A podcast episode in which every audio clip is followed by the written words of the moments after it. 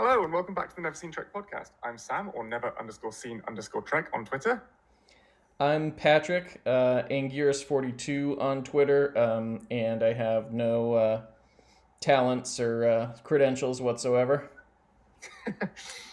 uh, I'm Rich Handley, Rich Handley Trek, H A N D L E Y on Twitter, and I, I'd like to believe I have talents, but who knows? And yeah, we're back. Been on hiatus for about a month now.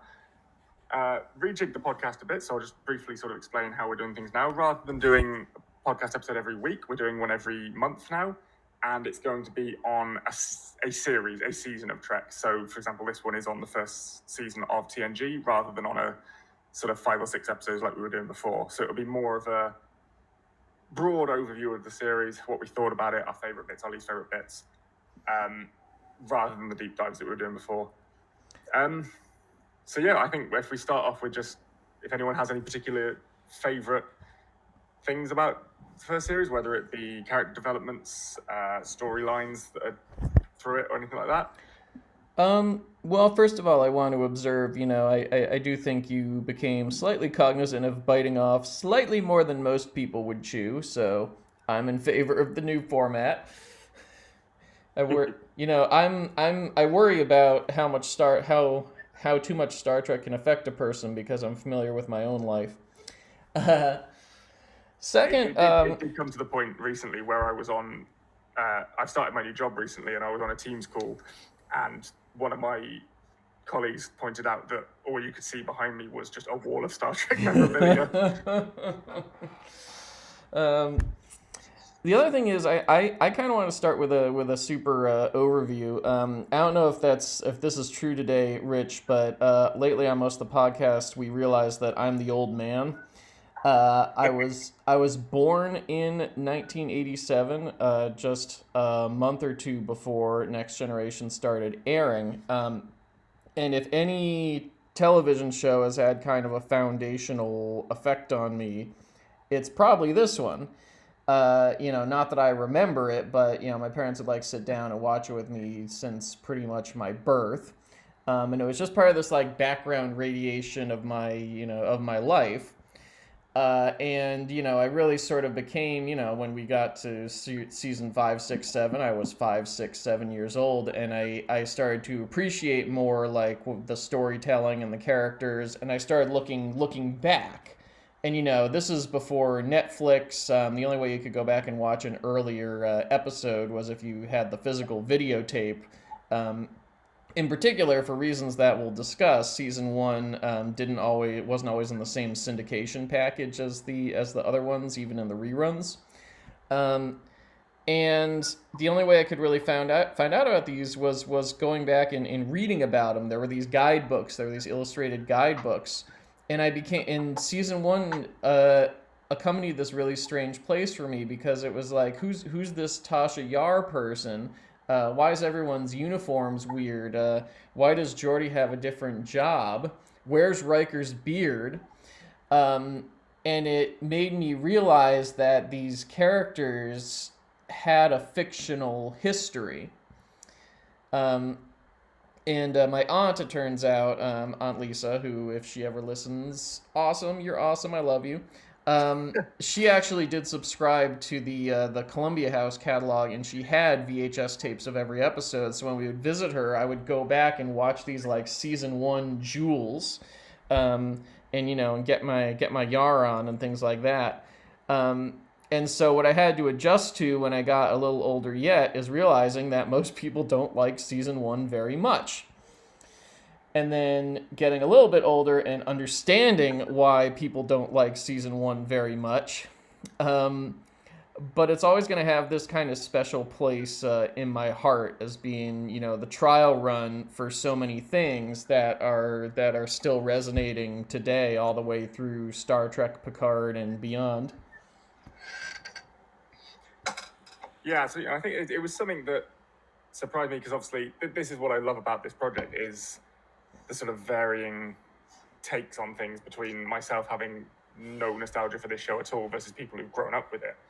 I was incredibly surprised by how enjoyable I found most of series one, given the reputation it has. I there, like there are bad episodes in there. I'm not going to defend the awful episodes, but the vast majority of it was at the very least competent, and the characters are interesting enough that the weaker stories don't ruin it for me. Yeah.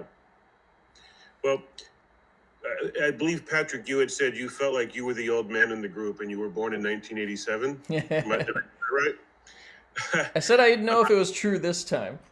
Well, I was born while the original series was on the air. Well done. so if you were if you're old at 80s, it was born in 1987, then then I basically uh, just might as well crawl into a box. I didn't mean to Um, offend. no, no, no. It's actually I was I just got a good chuckle at it because you said you were the old man in the group, but I was like, oh, he No. I said Sam said I was the old man in the group. The um, you know, just to give you some perspective on that, then 1987, when you were born, uh, I had just um, I was I um had just started dating the woman I married.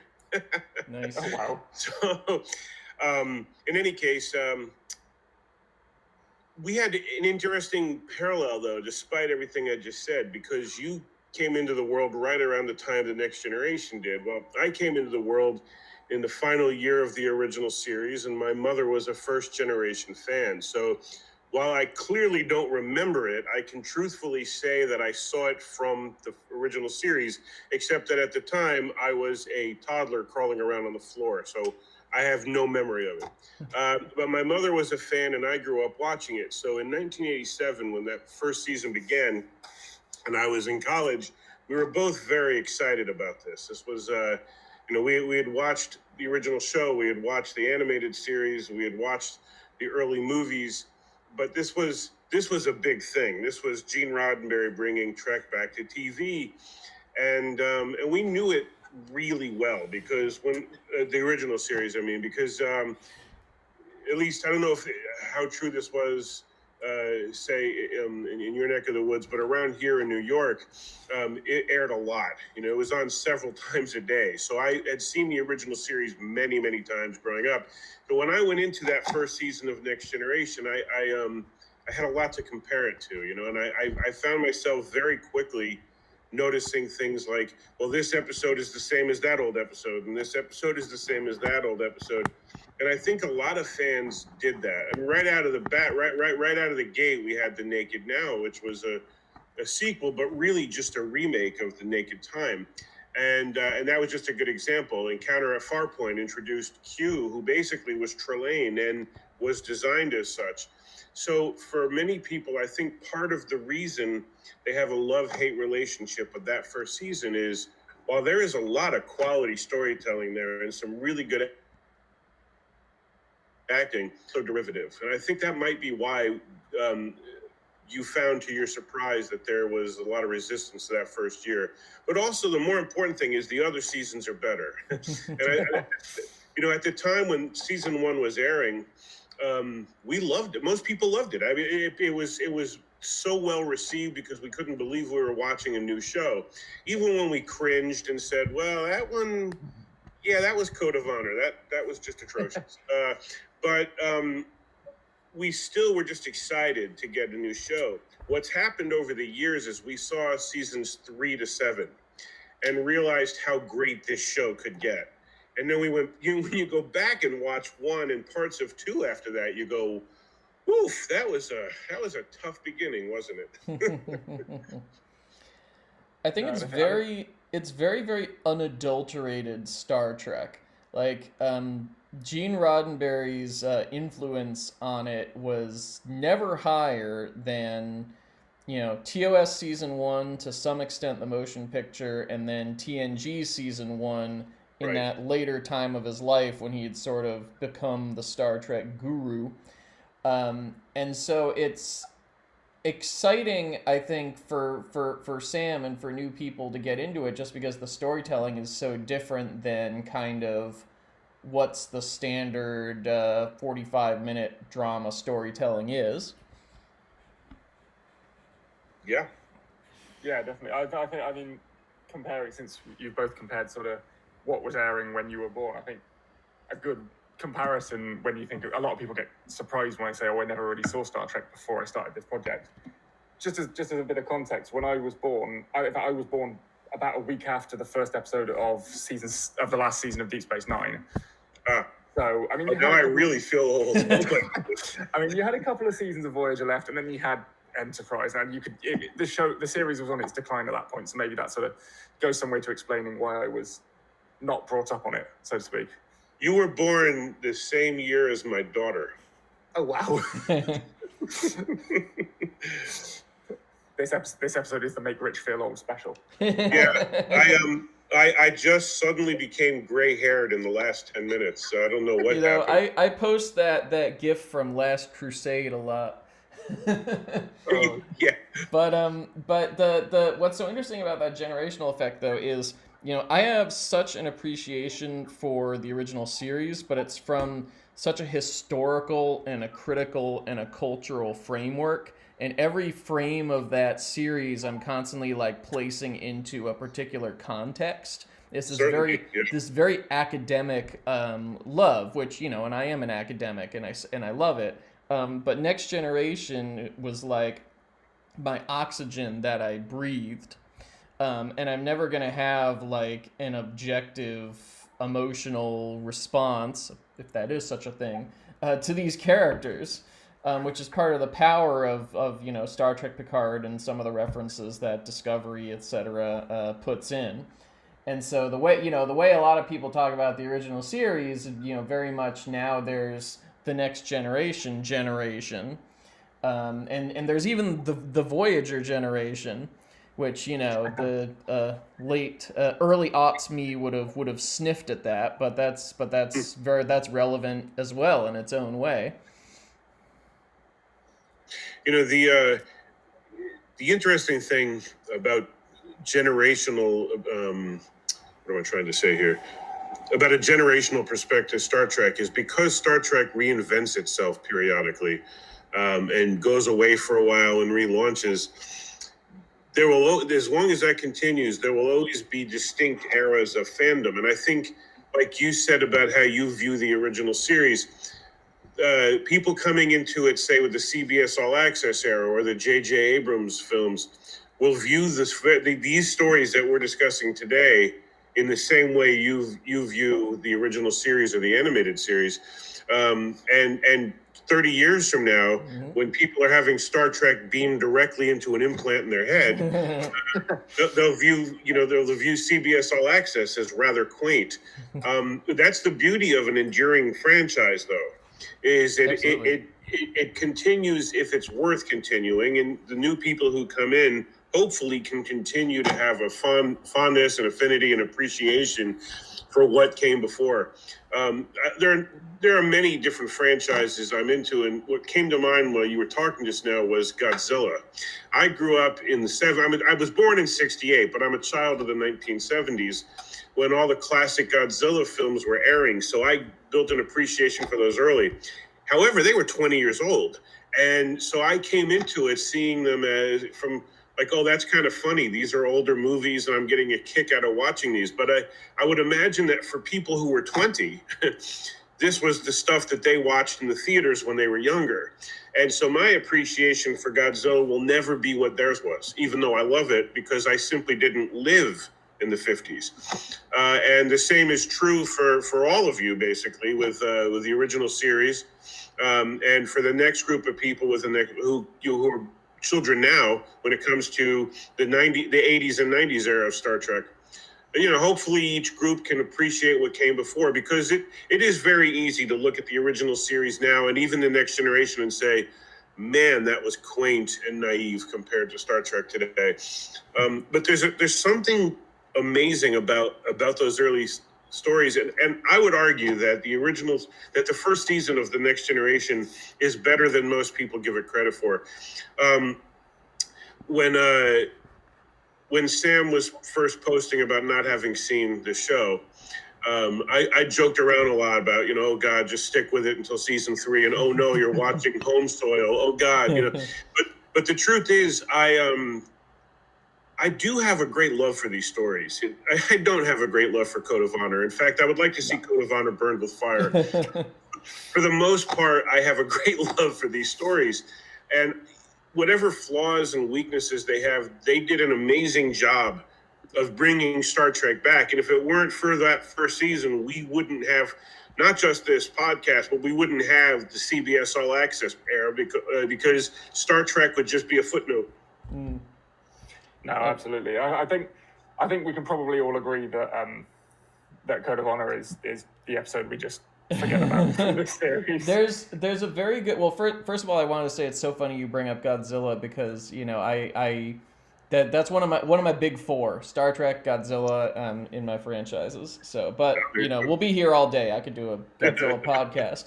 Um, what I want to uh, what I want to mention about that uh, code of honor specifically is uh, the only thing that really needs to be said about it is uh, is Wil Wheaton's uh, blog that he did years later, sort of an impromptu production diary, um, and how the the director that day, whose name escapes me for the better, was the one who insisted that you know all the people on this planet need to be played by black actors, and the incredible like tension and displeasure on set um, from the regulars and from just everybody.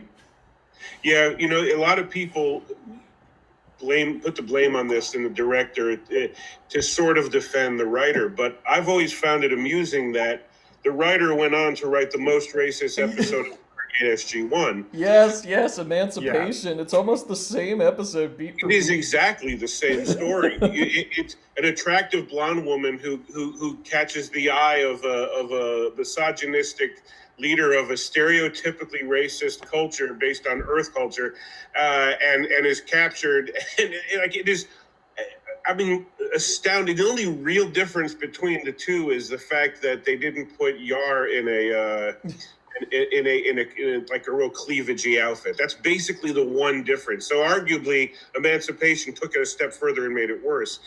Um, so because in addition to the racism, they added just blatant sexism to it. Uh, so, so you know, while I'll, you know, a lot of the blame for the fact that this was a stereotypically out African culture falls on the director. The writer needs to take the share of blame because this person went on and wrote the exact same story about Mongolians. Oh yeah, I mean, I, there's just a, a, really wide line between uh, poor, poor and offensive, and yeah, exactly. we need we need not speak any more about that. We also kind of yeah. talked about how The Naked Now is a remake of The Naked Time, and how for for better or for worse, um, you know, I think Gene really wanted that because he thought Naked Time really unlocked the original characters, and he wanted to sort of like get to that. Um, and it wound up being so close that the writer of the Naked Time actually got residuals, which is nice. Yeah. It's oh, wow. It's hard. It's hard to get residuals out of Gene Roddenberry, but somehow they managed it.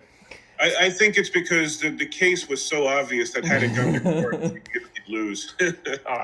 So I, th- I think the highlights of this kind of first first quarter of the season are the pilot, um, almost exclusively because of the main characters and Q. It's not a great story, um, but then where no one has gone before, and those are both big cosmic galaxy brain stories that there's no way to punch or phaser your way out of.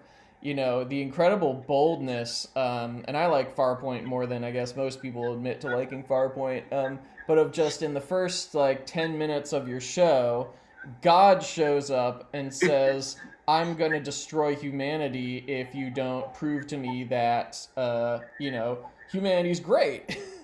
And you know, most of us don't go through our lives probably thinking humanity is that great.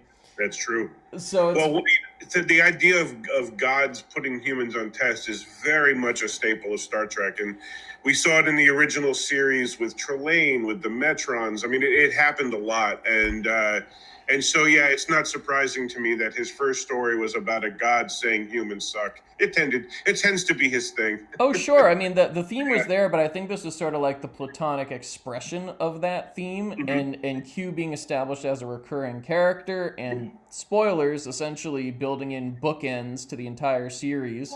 Um, yeah, be careful what you say there. That's yeah. all. Well, I mean, and and you know, and it's it's and it again resonates even in the series that they're making today. Yeah, um, yeah. On the strength. And, of, and you mentioned where no where no one has gone before. That one is yes. a personal favorite of mine. I yes. I love that episode. And again, to to to be only slightly spoilery, but not, not giving away anything. Much like Encounter at Farpoint, it will have re- reverberations in later seasons. Um, it's it's one of the very few first season episodes where they openly made sequels to, which is great. Um, but I, I, just I love the character of the traveler, and I, am sure you probably know. I don't know if Sam does that. Uh, Eric Menyuk was one of the people um, who had uh, auditioned for Data. So mm-hmm. imagine how different the show would have been if the Data, if Data looked like the traveler. oh wow, yeah, that's that would have been quite different. Yeah. Well, yeah. Speaking of speaking of, of data, the one of the and you know I, I always catch your live tweets when I can, Sam. Um, and one of the great pleasures that I derived from them recently is is appreciating just what Brent Spiner's bringing to the character.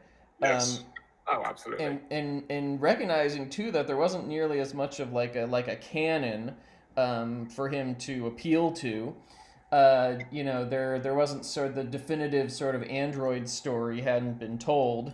They're really kind of kind of creating it, uh, and and you know he's just in he, he, it's so hard to separate again because I grew up with this character, but like he's he's in contact lenses in in in white makeup, and they're like, oh yeah, that's an android, and and he's got to build that whole performance and you know, and they, they do a decent job, especially later, of backing him up with the practical effects and, and creating. A, there's a bit of this in Datalore uh, too, but but yeah. in, in creating that illusion. But you know, all day, every day, it just falls on Brent Spiner, um, and just you know, wow. no, absolutely. I mean, like you say, I pointed out a few times in the live tweets how, like, seemingly quite simple scenes, uh, like but they must have been so difficult to act in the way that he does them. I, like, I can't think of any off the top of my head. But my memory's not the best, but he, he does a really good job of of consistently portraying it. Like you never look at that and go, "That's a man in makeup." Yeah, well, you know, yeah. One of the things Data uh, Data is um, is one of those characters in Star Trek, and, and many of the shows have him. The outsider character who offers the uh, the audience a a reflection of humanity by not being part of humanity. And obviously, the original was Spock, but then you've got Data, you've got Odo. You know, there, there are several different ones throughout the course of the show, uh, the, the franchise. And these characters tend to be the fan favorites. I mean, everybody loves Kirk, but I would argue that without Spock, Star Trek might not have lasted. And I, I would say the same thing for Next Generation. Everybody loves Picard, but I think Data is the one that really brought that show to to its height. I think that some of the best moments involve Brent Spiner, um, which is in no way to put down Patrick Stewart, who I, am absolutely in awe of Patrick Stewart. But I, I think that uh, I think Brent Spiner had the unique role of having to create a to create a character who consistently we're told doesn't have emotions and yet elicits some of the most emotional reactions from us. And that's I don't know if that's necessarily true in season one. So Sam might be going, "What is he talking about?" That's I, know, I mean, I yeah, it, it's there though. It is there, and in, in later seasons, he's the character you start really, really care about. I think though, I think with you saying that, that does bring us on quite nicely to what was probably one of my favorite bits of the whole season, as much as it was a very painful episode, uh, which is you say he has the most sort of emotional scenes. The scene at the end of Skin of Evil between him and Picard. And mm. like that episode, I, I I have opinions about that episode, and I think I think most people do. I think the last the last ten to fifteen minutes is probably the best ten to fifteen minutes of the first season of Next Generation. It's just a shame that it came after the first thirty five. Yeah. you know, you might be the first person who's ever said anything about that episode as the best thing of the first season. I, uh, and I, I, think that's I think that's amazing. I, I, I love the idea of just how varied opinions are. You know, there's probably somebody somewhere who says Star Trek never got better than Symbiosis, Home Soil, and Angel One. no, no, so, no. But like, but but you see, I don't know that is... I want to talk to that person, but I mean that you know, there's probably somebody who says that. So I love the fact that your favorite moment comes from the end of an episode. Most people just sort of shrug at. well, but see, but see, uh, Sam is Sam is used to taking out the the the sifting out the dross though, because you know, thirty five minutes of crap and fifteen minutes of brilliance. Isn't that like every other Doctor Who? okay, okay. I thought we, I thought we were going to make a Final Frontier dig then, but but Doctor Who works too. Um, but no, I think like as as much as like it is a controversial episode, and I hate not only how but why they had to kill off Yar because of the whole sort of background information like Yeah. behind the scenes, but the way that it that like the whole eulogy scene and the conversation between Data and Picard at the end, um, where he's sort of asking whether he's misunderstood the point of of the memorial service. It's just it's it's easily I think uh, if not the best, definitely one of the most emotional scenes in the first series. You know, I have to agree with you. I, I I've never. I'll be honest that I've never really liked the eulogy itself much, just because some of what Yar says I feel is unearned. Will Riker, you make me laugh, but there's not a lot of scenes in which Riker's cracking jokes and she's laughing. So it was things like that that I go, well, it's it's not the fault of the writers or Denise Crosby. They didn't have a lot of material to work with before she died. Um, but I do agree with you that the exchange between Picard and Data is unusually good considering the episode it's in. Yeah.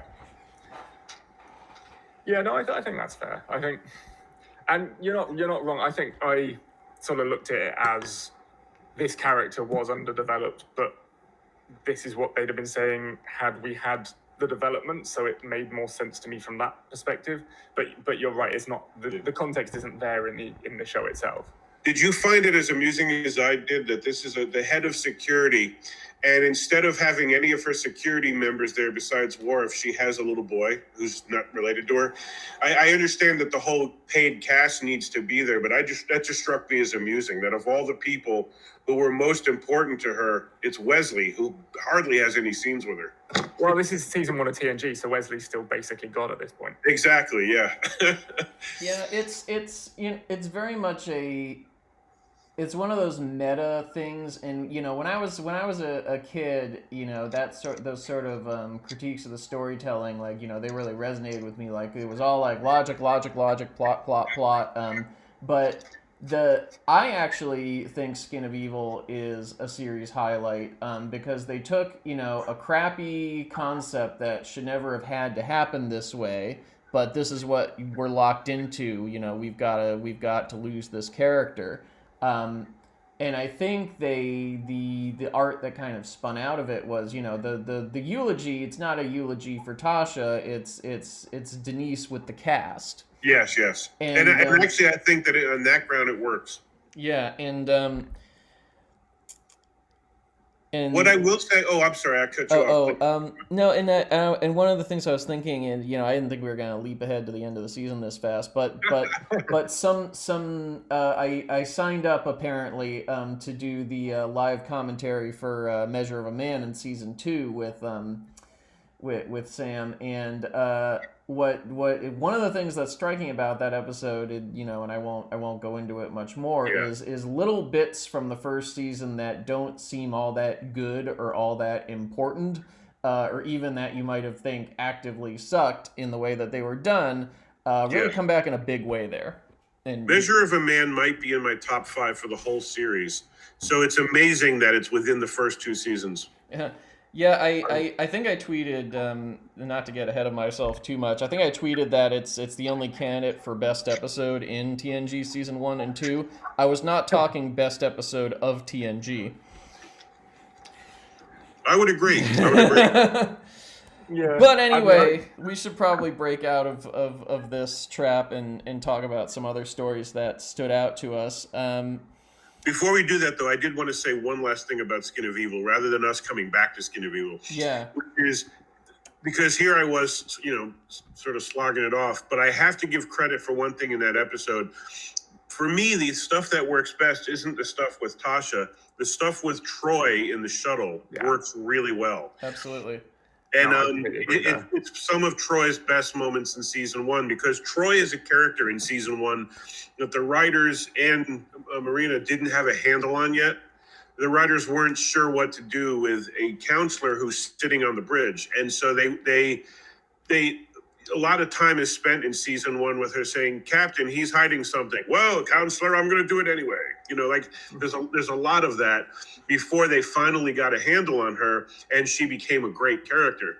but that stuff in uh, that that stuff in the in the, the in the um between her and Armus, I think is the most compelling aspect of the episode. So I have to give credit where it's due.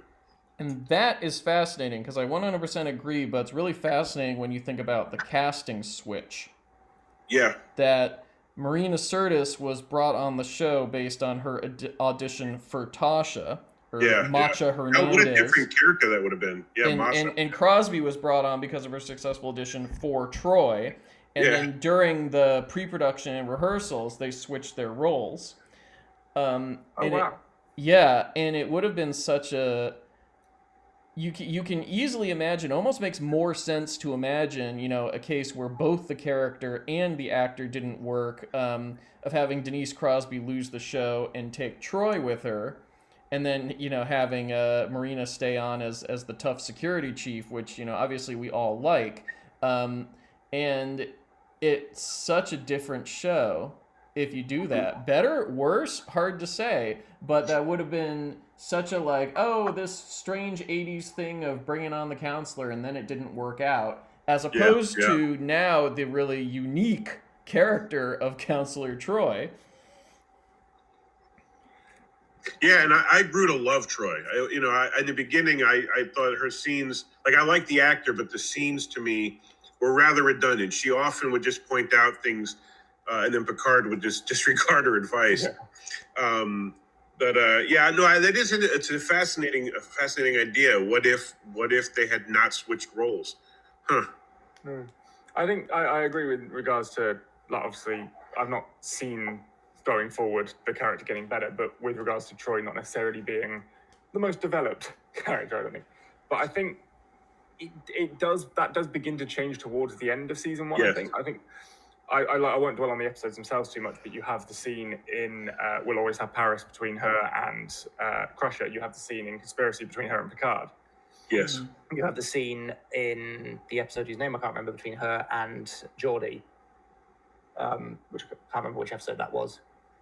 Yeah, she's just Uh, she's just building. Um, she's just building and building, and the Yeah. the, the conflict was really between I think the writers between and with both her her concept in the show and the way and what Marina wanted to play. Um, Yeah. And one thing that's always stuck out at me is in, in an interview, she said, you know, of course, in the context of did I get sold a bill of goods or what? But when she switched into the character of Troi and talked to Gene about her for the first time, Gene Roddenberry told her, "You have to understand, Troi is smarter than Spock." And she's like, you know, wow, like this is my responsibility. This is the character I'm bringing in. And then she reads the scripts. It's just like, oh, Yeah. She's been on the record a lot about the fact that in the first few seasons they just kept putting her in bunny suits, and she uh, she was a young actor at the time. She you know she was grateful to have the work, but a lot of a lot of the way that Troi was marketed in the beginning was based on her beauty, and it, Yeah. it was too it was it was not very it was, it was to the detriment of the character, and it wasn't fair to her because she was a better actor than that. yes. And Star Trek took a long time to grow out of that. Yeah. and we all know who to blame for that in this era. No, um, um, I was going to say something; it's completely gone. Should we move? Should we move on to maybe one of the less enjoyable episodes? Well, I was wondering if we could we could loop in kind of the the concept of the Ferengi and that we sort of talk about Last Outpost and Battle. Um, That's that's a good chat, actually. Yeah, let's talk about the Ferengi. which I like both of those episodes actually uh, a fair amount. Um, while definitely acknowledging that the when we finally meet the Ferengi themselves in like Act three or four of the Last Outpost, it's a misfire. Um, The, the original uh, version of the Ferengi is just weird. It, it it's it's it just seems like they're like coked up monkeys. yeah, it's it's it's It's off-putting. It's off-putting in the wrong way, and I think production almost immediately realized it. Well, what's really funny is if you go back to Encounter at Farpoint, the references to the Ferengi talk, you know, like implies that they eat their enemies, for example. Like, like they're, they're not at all what you would picture. You know, these these, these little, um, you know, five foot tall monkeys on cocaine. They're not. That's not what you picture when you hear. They're just they're described in, in Encounter at Farpoint as if they're formidable, and uh, I just don't. You know, it but I do find I actually don't dislike Last Outpost. There are aspects of it I like, mostly involving the portal. I find the portal character fun, but the battle is genuinely good. And I, and I know a Mm. lot of people who hated that episode, and I don't understand it because the scenes between Picard and DaiMon Bok are wonderful, in my opinion. I think that's a highlight of season one. Yeah, Patrick Stewart actually has said in interviews, and like you know, people have like boggled about it, but he said, you know, my favorite villain, and this is in the context of you know, I want him to come back. Uh, my favorite villain is DaiMon Bok, um, Yeah. and I I like I like Bok. I like the motivation. I like how it ties into you know it. I think it's an important aspect of Picard's character, and it comes up a couple of times that he's not squeaky clean. You know, Right. he's done things he regrets, and that's why he has this texture to his character. Um, because he's made these life and death decisions, and that's why he's in command of the Enterprise. Um, and so he, he has to carry that weight. And then I really like because you know I think it's a at the time it was kind of a unique uh, storytelling point that DaiMon Bok has this incredibly human, relatable motivation, and then he's foiled because that's not what he's supposed to be doing as a representative of the Ferengi military. You know, Right, he's, right, he's right. cashiered out because he doesn't follow he doesn't follow their guidelines, and it's such an interesting cultural point to make. Um, and I think that's what helps the Ferengi transcend a little bit. Like they're obviously a very critical parody of Reaganism, which is Right, right. important.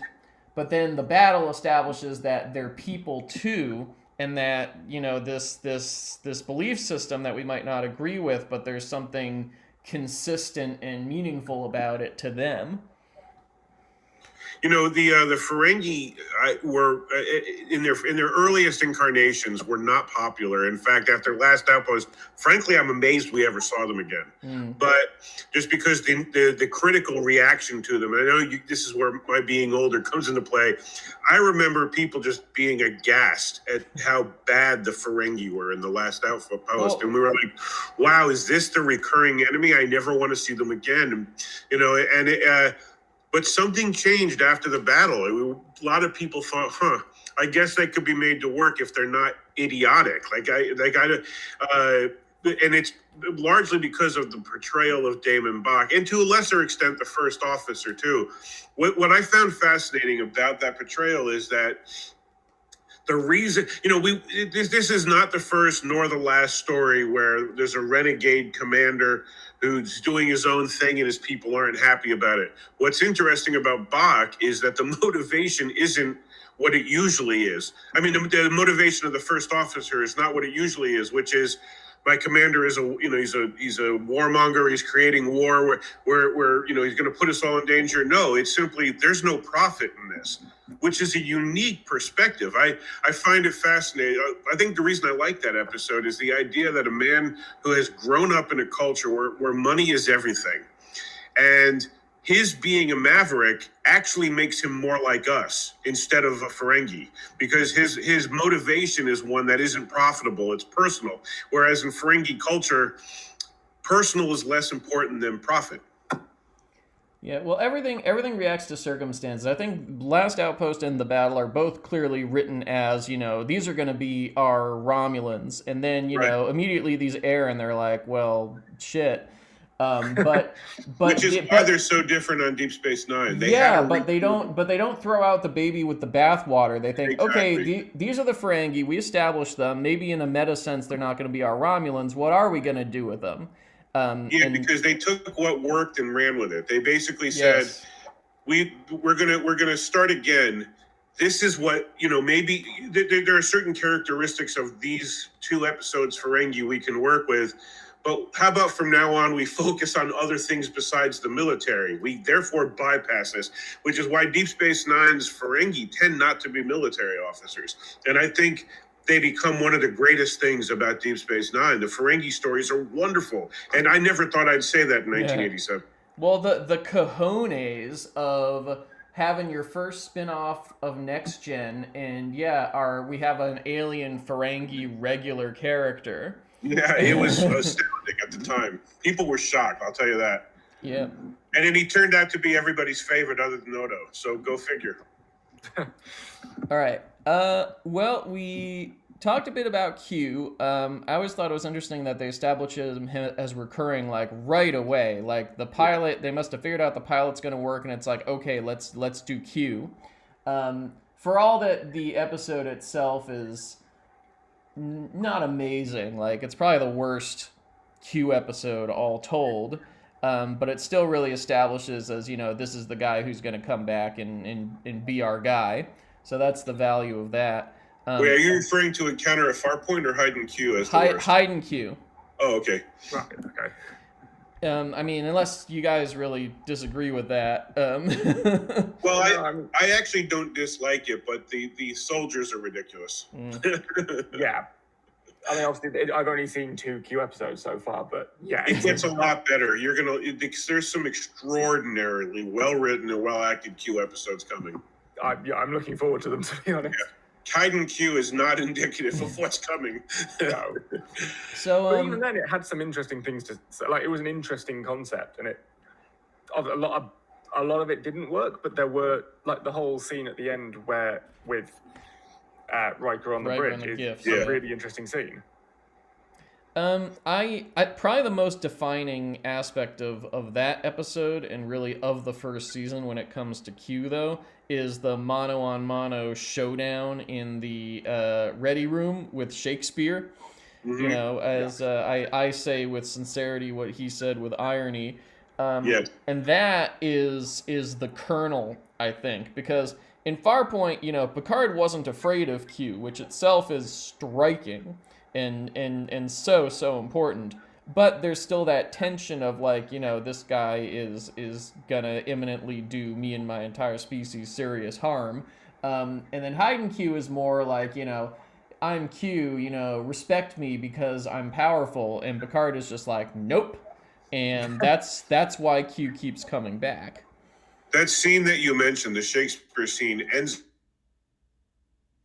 up setting the Q Picard relationship to date, Yes. Mm-hmm.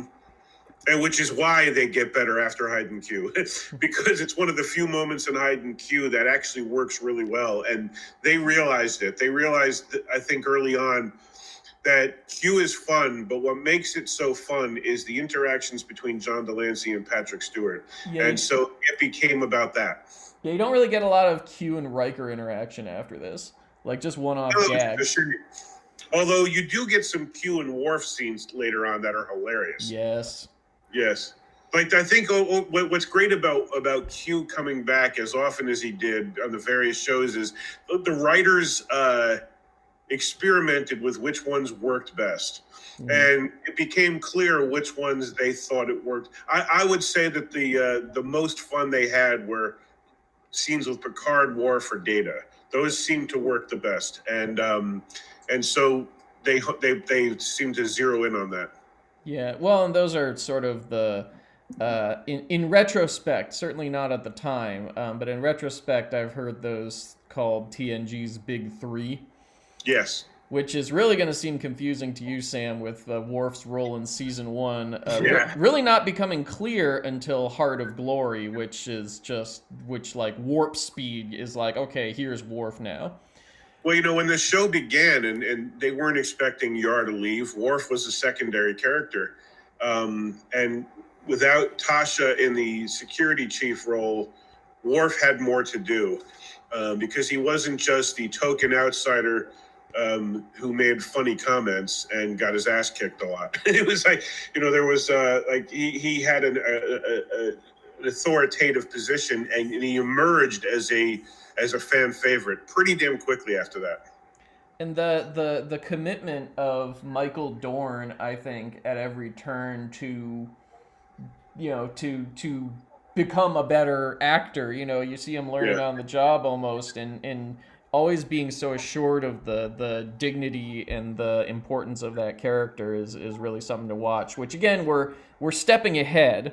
So my, Yeah. my, my, my goal was I've got, you know, I've got a list of season one episodes on my uh, screen right now and sort of to identify like, you know, what, what, what's being established here that actually becomes really important.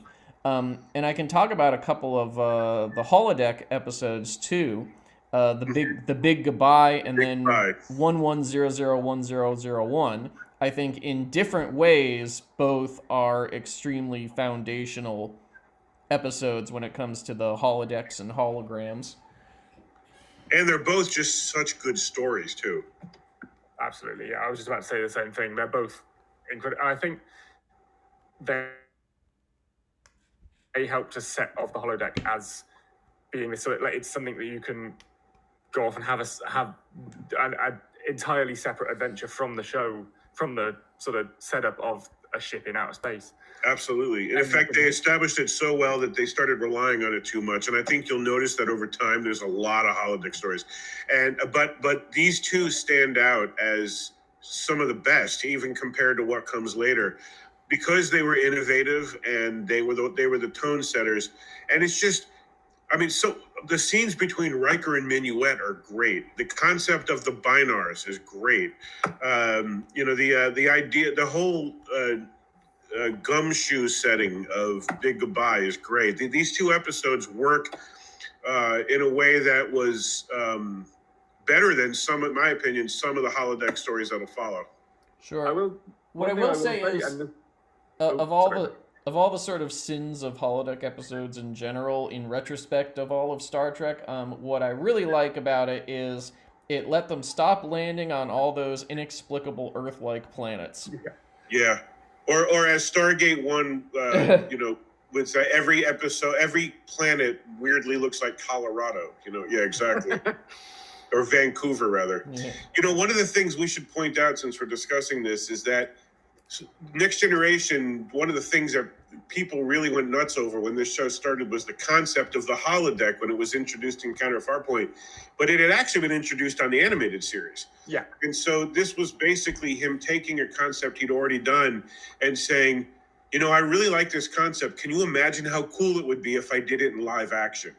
Because it's one thing to have, you know, a 1970s cheesy looking cartoon scene, um, but wow, what could we do uh, if if if we didn't really have any limits? You know, in terms of uh, um, any scene could be done and we could film it, and um, they do some extraordinary work with it. I, I think they. I still say that they did too many. It became too, especially on you know on, on one of the other shows, and I won't say which one because it's a little spoilery. But one of the other shows I think was way too reliant on the holodeck. Um, but uh, these early holodeck stories were great, and when they and I can order uh, offer some perspective on first viewing here. When they aired, they were very well received. Both of those went over well with fans. Well, and I think it's such a, a, a strong expression of you know TNG as this kind of wish fulfillment future, and, and that meant a lot to me as a kid. Um, but, yeah, but the idea that you know at some point our entertainment will become so engrossing that it'll be you know okay so we'll we'll go now now now we've got to go on real adventures because because what's left almost.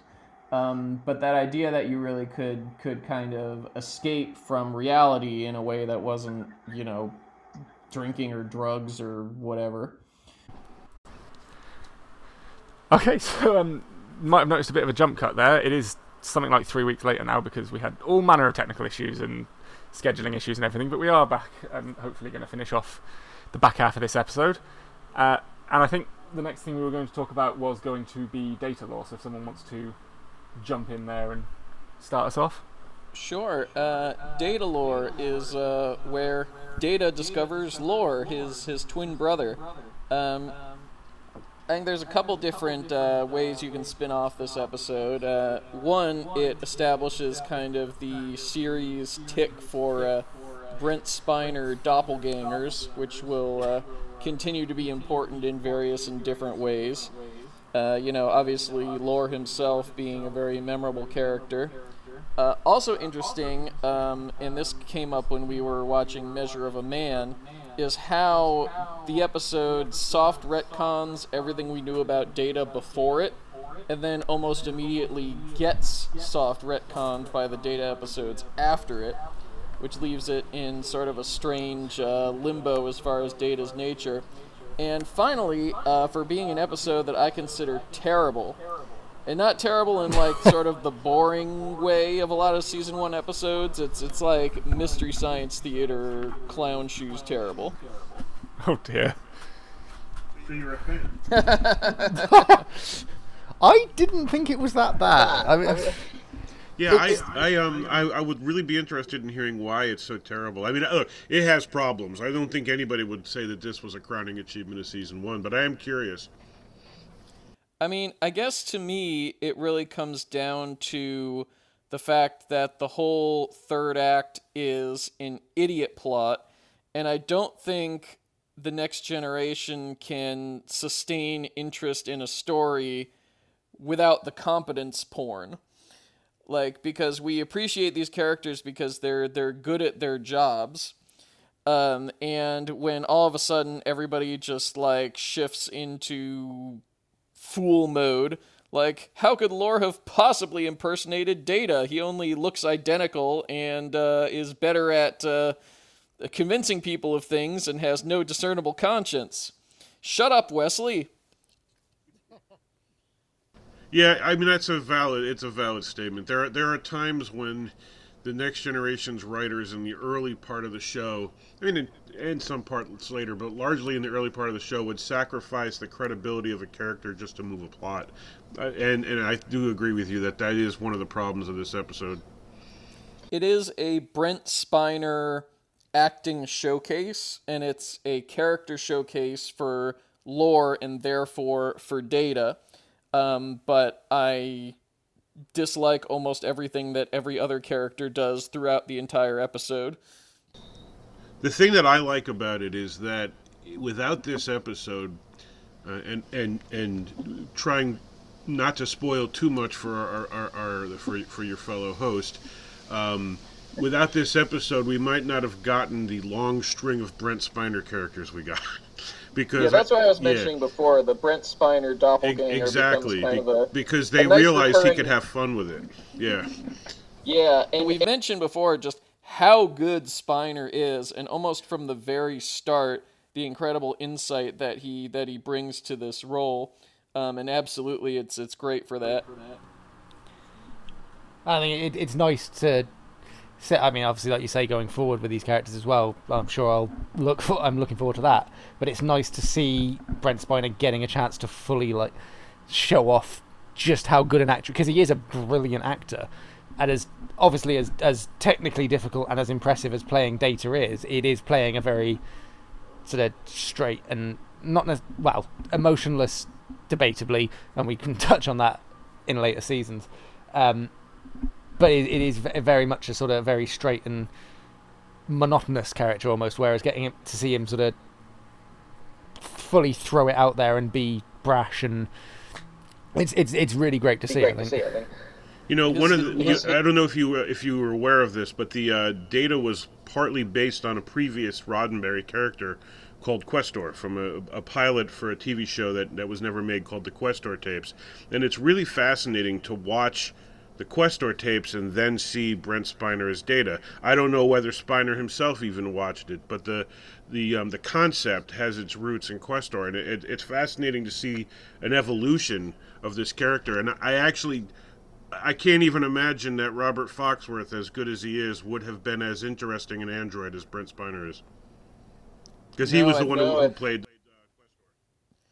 I, I haven't seen Questor. I'm familiar with it largely from one of uh, Gene Roddenberry's taped lectures uh, that's floating around out there. Um, and from that, I realized that a key plot point in The Measure of a Man, which again, we just uh, recorded our commentary for that, was clearly inspired by the, the beat from the Questor tapes. I'm not sure where it happens or how important it is to the story, but when the android and the woman become intimate, it seems clear that there was cross pollination there. Yeah, the for those who haven't seen it, Questor Tapes is one of a handful of Roddenberry pilots, Genesis Two and uh, a few, few others um, that uh, um, that never made it to series, but are available out there either officially or unofficially. Sorry, either officially or unofficially. And the Questor tapes was about a android who um, had incomplete memory tapes, and he was trying to find his reason for existence and his creator. And um, and you mentioned the intimacy, and you know, we there's A- a- a- in the first season and again later on, Data experiments with physical intimacy. So there's definitely there's definitely a, a connection there, and I, I, it's fascinating. I, I recommend watching it. It's a pretty good story. I will, I will just say, um, what, whilst you were discussing that in the background, I did just Google uh, Questor tape just to have a look, and uh, based on the imagery of what I can only assume is the android, uh, I think if I do watch it, I might get nightmares. it's um, I, I will think Brent Spiner is, is much more palatable to the eye than the makeup on this character. Well, the interesting thing is that Foxworth would go on to be a character on Star Trek. Um, and so it, it, it's a it's a case of Roddenberry working with the same people many times as he often does. Well, it was this was after Roddenberry's life, but yes, and then um, Oh, that's a good point. You're right. You, you make a good point there. Yeah. well, and there's an even to this. There's no time, but there's a fantastic story you can look up about Robert Foxworth, his dual roles on Babylon 5 and Deep Space Nine, and what J. Michael Straczynski, the showrunner of Babylon 5, did when he found out that he had essentially ditched Babylon 5 in order to be on DS9. DS9. As pretty much exactly the same character. yeah. yeah. Yeah. Yeah. It's funny, and I agree. I wish we did have time because it's a great story. But yeah, look it up. Oh, I'll definitely Google Yeah. that later. Uh, all right, if that's uh, Datalore we've kind of talked through, um, we've got the weird reverse misogyny boring episode, which is mostly notable for Riker's outfit. Um, we've got an episode that there's too short a season, which I kind of vibe with, but most people don't like because nothing happens, in it. in it. And I'm actually actually- with you on this one. I that for me is a highlight of season one, and I've never quite gotten all the vitriol, or I should say Oh, apathy. It's not so much vitriol, all the apathy for that episode. I, I, I enjoy it. I think it's a lot of fun, and it's largely because I, I really enjoy his performance as the aging admiral, or the de aging admiral, as the case may be. Yeah, no, I, I, I get it. Um, and like I said, it does kind of vibe with me, but I, I, I can't answer any of the complaints um, because really very little uh, engages or challenges our main characters in that episode. So I figured we probably wouldn't spend too much time on it. But you know, if it if a if a treatise on aging that is wrapped up by a somewhat perfunctory phaser battle is your cup of tea, I recommend it. I mean, the, one- the one thing I will say about that episode is that the um the sort of elderly admiral makeup is um not not great. Right. Yeah, well, I mean that's also you know we're, we're talking about uh, 1988. there, I have guess been great advances since then. It's interesting in an abstract artistic sort of way. Like it's realistic in the way that Kermit the Frog is realistic, as in it's not, but you understand what it's communicating.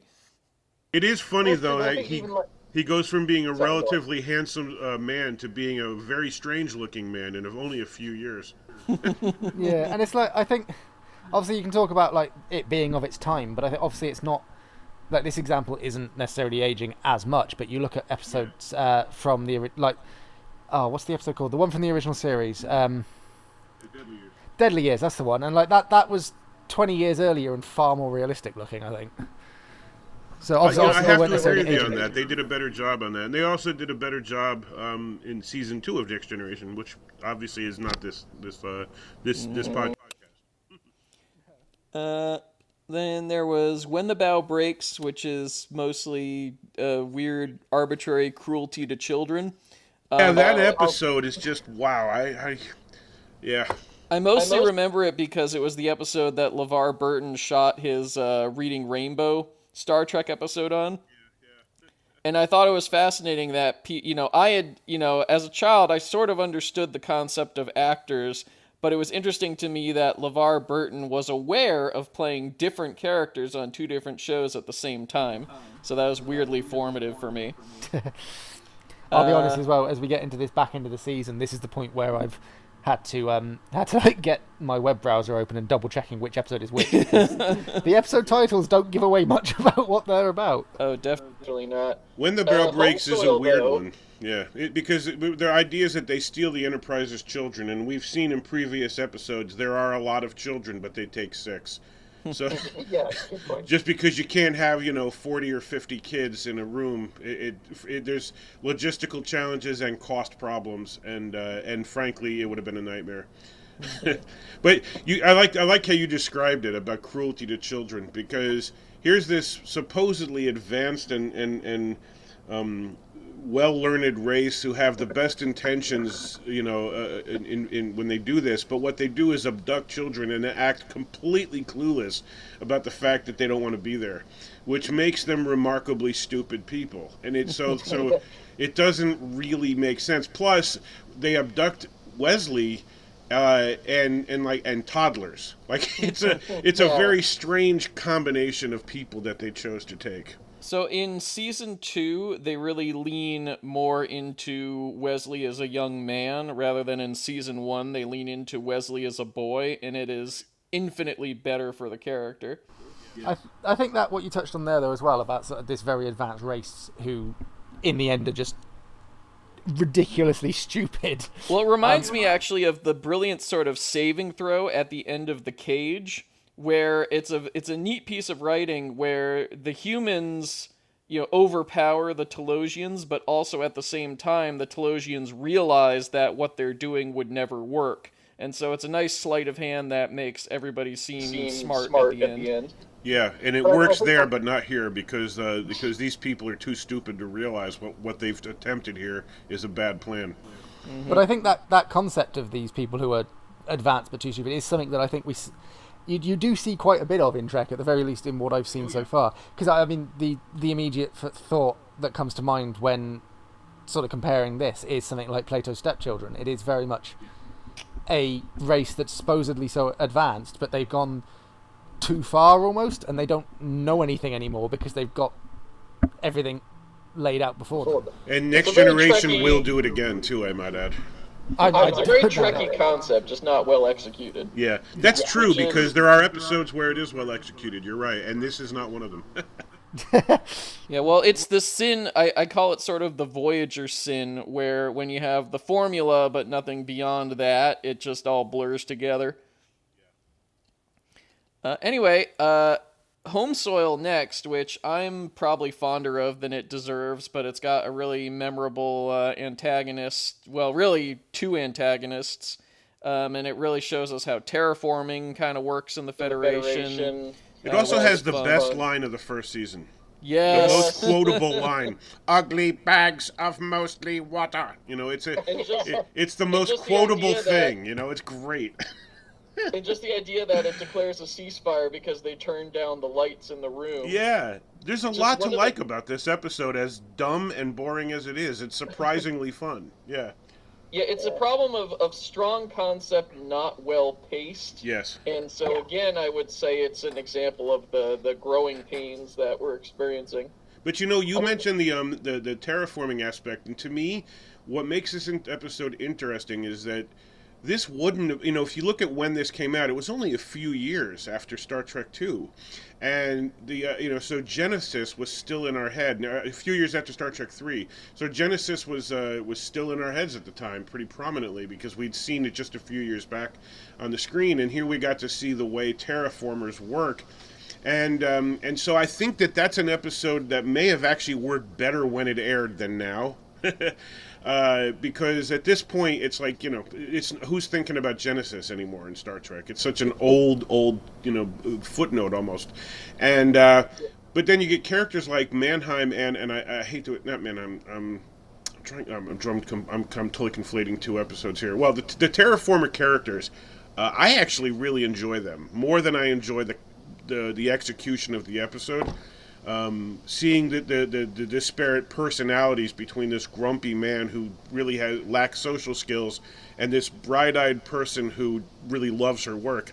To me, it's it, it, works. That's so interesting that you mentioned that because it's sort of the like the the reverse world building or the world building by by omission that uh, TNG is doing as kind of Gene's personal fiefdom at this moment in time.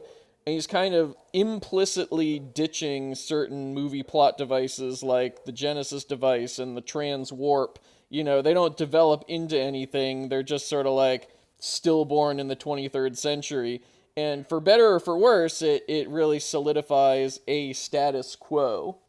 See, I like that. I like the idea that there are going to be false starts in the 23rd century that they they didn't work, but once that innovation was made, Starfleet keeps looking into them. So things like transwarp and terraforming become a thing the next century. Yeah, I like that idea. You're right. It's reverse world building. Uh, so coming of age, I think Sam wanted to talk about because aside from like one or two moments, I really don't have much to say about this episode. It's more uh, Wesley is the chosen one, but not chosen enough to actually leave the cast, Cast yet. yet. Yeah, that's a good description. Yeah. Yeah, was this one of the ones I, but I, I honestly can't remember at this point. um, yeah, I, I, I mean, this was it. It's not the best episode. It's not the worst episode. It's just kind of there. I think I appreciate it for sort of, well, as close as you can come to calling anything in season one a season arc. It sort of picks up from here, which is is nice to see. It it sort of ties in a bit more with uh, the stuff with Remmick and that. But yeah, I, I think I, I agree. There's not a huge amount necessarily sta to say on this one. One of the things I do like about it is the um, is uh, the char- the introduction of the benzites. I find them to be a fun species. I do agree with that. Although I did just ha- watch which episode was it I watched recently that was the Matter second appearance of them. Sorry, Matter of honor. Matter of Honor. That's the one with the sec- and the hmm. the benzite in that episode is infuriatingly Yeah. like, I, I think that's one of those examples of you know how the Ferengi, where the idea was to introduce something truly alien, a species entirely built on the concept of caveat emptor, and the exclusion of all else, and it didn't work until they toned that down. I think what happened with the second benzite was that that they they tried too hard to introduce an alien value system. And Yeah. it just made him kind of look like a moron, which which which happens a lot so in these early seasons, which you know due to due to growing pains on any TV show. It probably happened on Growing Pains, in fact. yeah, absolutely. By the way, here, I do have one thing I wanted to say about this one episode. Is you ga- guys may not realize it, but um, Tasia Valenza, who played T'Shanik, has actually been on Star Trek Discovery. She's the voice of the Oh. Shen- she's the voice of the USS Shenzhou. Oh, yeah, and and That's she's fascinating. yeah, so she's um, uh, she's also been in other shows. She's actually the one side actor in that episode who had who you know st- stood out in having a career because she's been on many shows since then. Which is quite funny because when I watched that episode, the first thing I said when she sort of said goodbye to Wesley was, "I guarantee we're never seeing her again."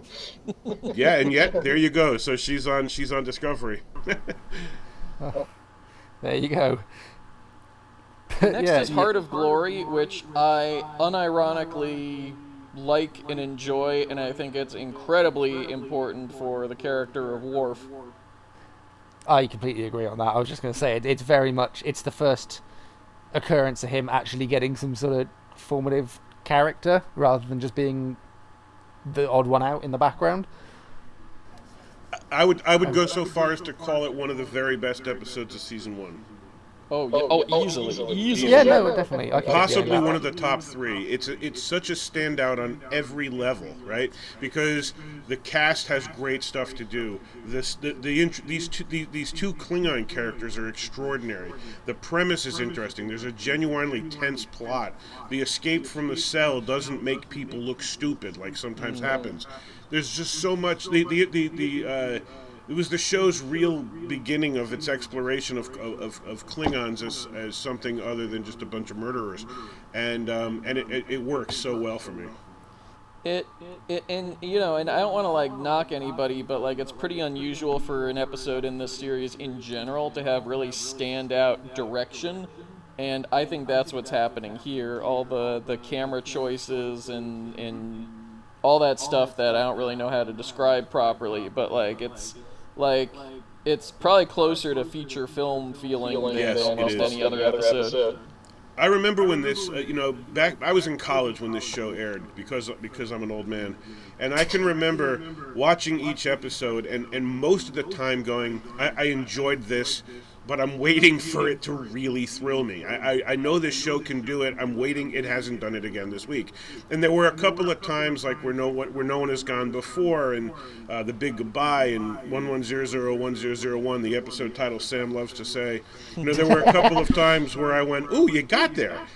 But Heart of Glory, I think, if I remember correctly, is the first time where I just went, I freaking loved that. I, I and I think Yeah. that was the first time I finally said it. Well, I, I think it's all the definitely see more interesting because I think the the first act, honestly, is almost unacceptably weak. Um, it's just like this weird show and tell visor game, and then everything blows up. But, But as soon as I as soon forgot as you about get, the visor thing. You're right. Yeah. as soon as you get back on the ship, the electricity that Michael Dorn, who you know, as we know, was not very experienced at this point, um, has with the guest stars, and you know, Vaughn Armstrong is the lead Klingon, of course, is a fantastic character actor who we'll see again. Um, really, both of those actors were perfectly chosen for their roles. Where they're I- and I- taunting him about it, you know, about about it not being a Klingon, it's brilliant. Well, I think the key choice that gets made here, almost before anyone realizes it, is that Worf is trying to be the ideal Klingon. Um, and that means something very specific to him, and it honestly befuddles most, like, mainstream Klingons, because Worf is, like, going full paladin. Um, and it's exactly that sense of honor that has him in Starfleet, because Starfleet uh, saved his life. Um, and most Klingons would never take that kind of obligation that far. And the the bond between Worf and these Klingon like like frat bros basically um, is deeper than the bond that the Klingon captain has with either of them because they're also trying to be this like pure Klingon warrior culture thing. And it really falls apart because Worf has internalized also the humanitarian values of the Federation. And that final speech he gives to Korris in engineering, I feel like, you know, it hasn't quite taken off, but like, I feel like that could be almost like a mimetic description of like, go to therapy, but in a good way. the idea of the internal struggle being absolutely no less relevant and noble than external struggles. So you don't have to go picking fights with other people to validate your existence. Um, you know, it just always gets, gets me me in the right, place. He basically summed up the concept of martial arts. If you learn martial arts really well, you can kill someone, and you never should. Yeah.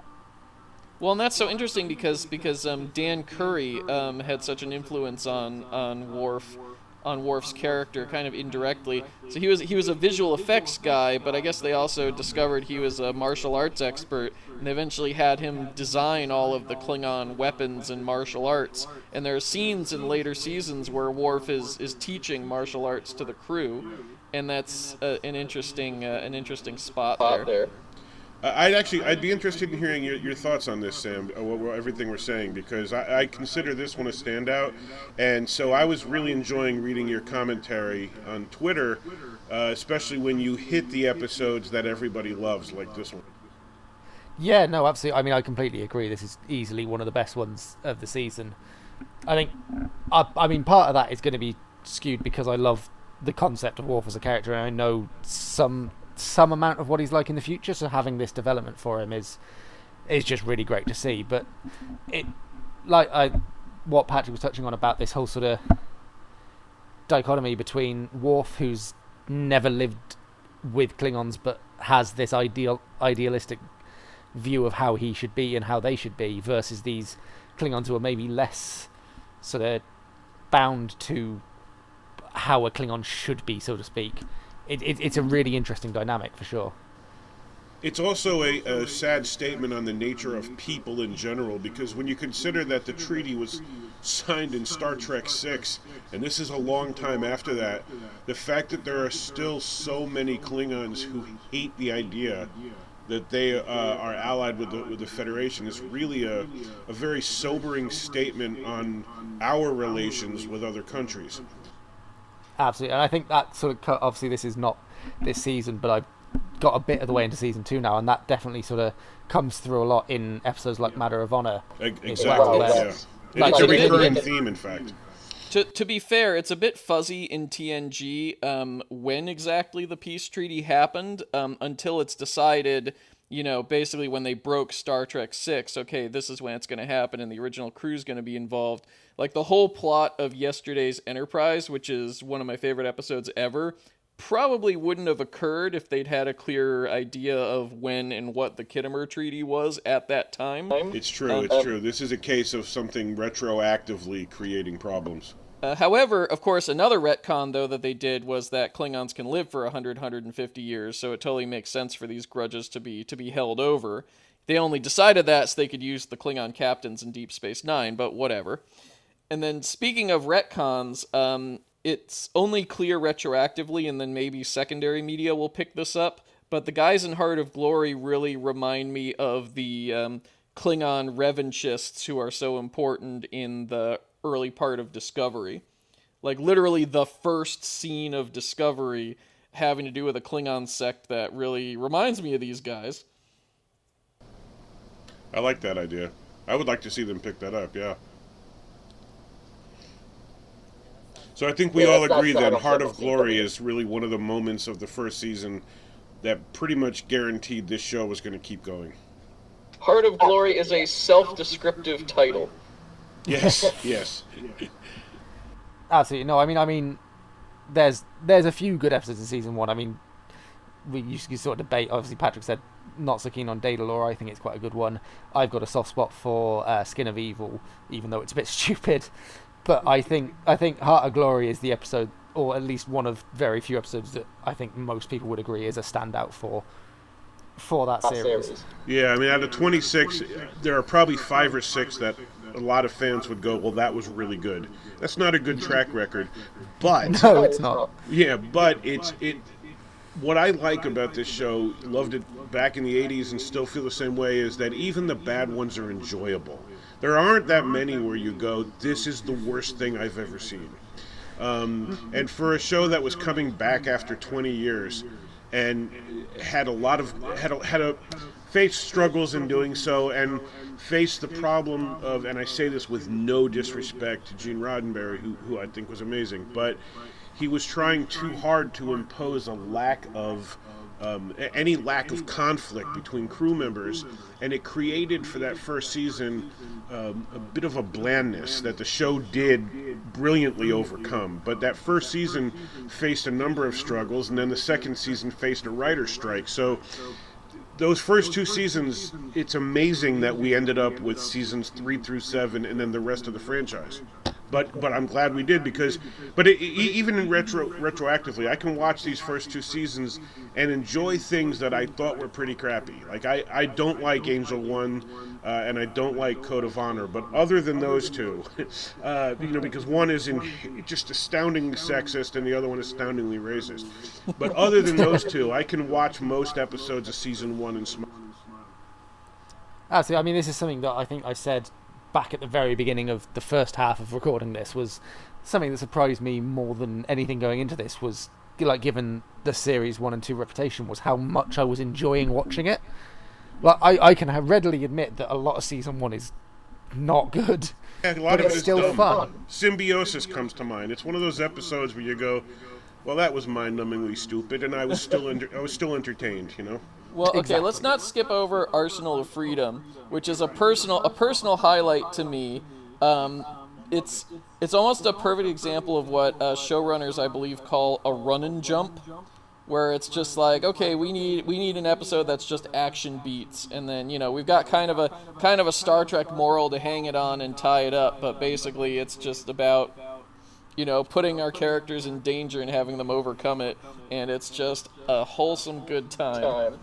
It, the the um the character of the uh, the, the uh, I forget what they call him, the weapons dealer, uh, is just one of the most giddy, fun characters to come out of this first season. Well, it- he's played by one of the great absolutely, actors. yeah, yeah. He's he's wonderful. He he throws himself into it like he does in everything. He's the best. He's one of the few reasons why I would watch the movie Ghost, for example. And uh, you know he, he's just fun and, uh, and and okay yes the, the scenes between Picard and, and, and Beverly you know are a little little sappy because they were they were trying to build a romance they never you know really were willing to let materialize. But uh, but it was it, it, it worked in the concept in, in, in the context rather of this otherwise really good episode. And well, the the space combat in particular draws my attention because it's such a, a strange time capsule of what they thought the show was gonna be. You know, what with the saucer separating and having a a chief of engineer as a non-regular, and then leaning into the whole Geordi flies the ship even though he's blind kind of thing. All of this is, is stuff that, that feels that feels stillborn as far as concepts of the show. It's just they were not taken further after that. Um, but then, ironically, the one thing that does is putting Worf at tactical, uh, where he you know he did not occupy most of the time because of Tasha. But then in this you know in this episode he's there, and it's like oh he was born to do that. Yeah, it's it's uh, it's the you know was it because they knew that uh, that Denise Crosby was leaving at this point? I don't know. I, I- don't know the timeline on that, but um, or was it just amazing happenstance? I'm not sure which.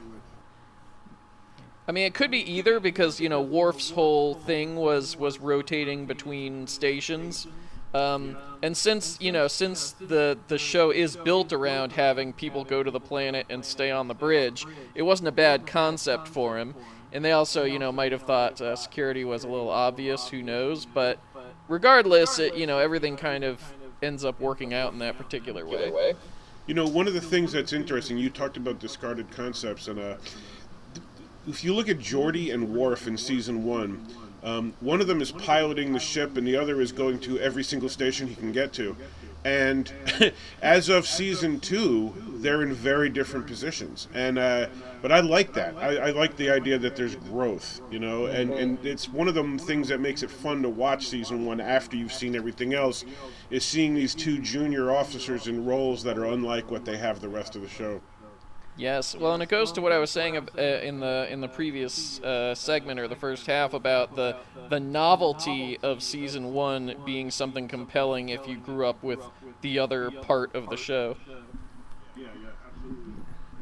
I think as well. Uh, we'll try and move on in a moment because we've got a couple of episodes left to get through. But um, I think something something that's worth mentioning here, and obviously this is something that you guys might understand more than me because I've not been able to see the newer stuff, but I do see a lot of sort of tweets about them, and something that sort of speaks of even though the early seasons of TNG and particularly TNG season one have this reputation, they do still have such a legacy because I mean you look at shows that are airing now like Lower Decks, and there's so many references to this. Obviously, you have, um, again, I've not seen the episodes, but I've seen a lot of it on Twitter. The stuff uh, with Armus from Skin of Evil. There's, um, from what I understand, and again, obviously, like I said, I've not seen the episode. So there that was, was- It was uh, hilarious. stuff in the It most was recent nothing episode- short of hilarious. No, I'm sure. But then, from what I from what I understand as well, there was stuff in the, in the most recent episode with uh, drones that look very similar to the ones from Arsenal of Freedom. Damn it, you Wait. beat me to it. Oh, I, was. I was actually just going to say, speaking of lower necks, yes, Yeah. that was one of Yeah, my like- favorite moments in the most recent one when what, when what appeared to be a fleet of Arsenal of Freedom drones showed up. I just lost it. That was I Oh, I love know, when I they know. do Oh, stuff like must have that. missed missed that that part. part. Yeah, it But was it- really it- funny.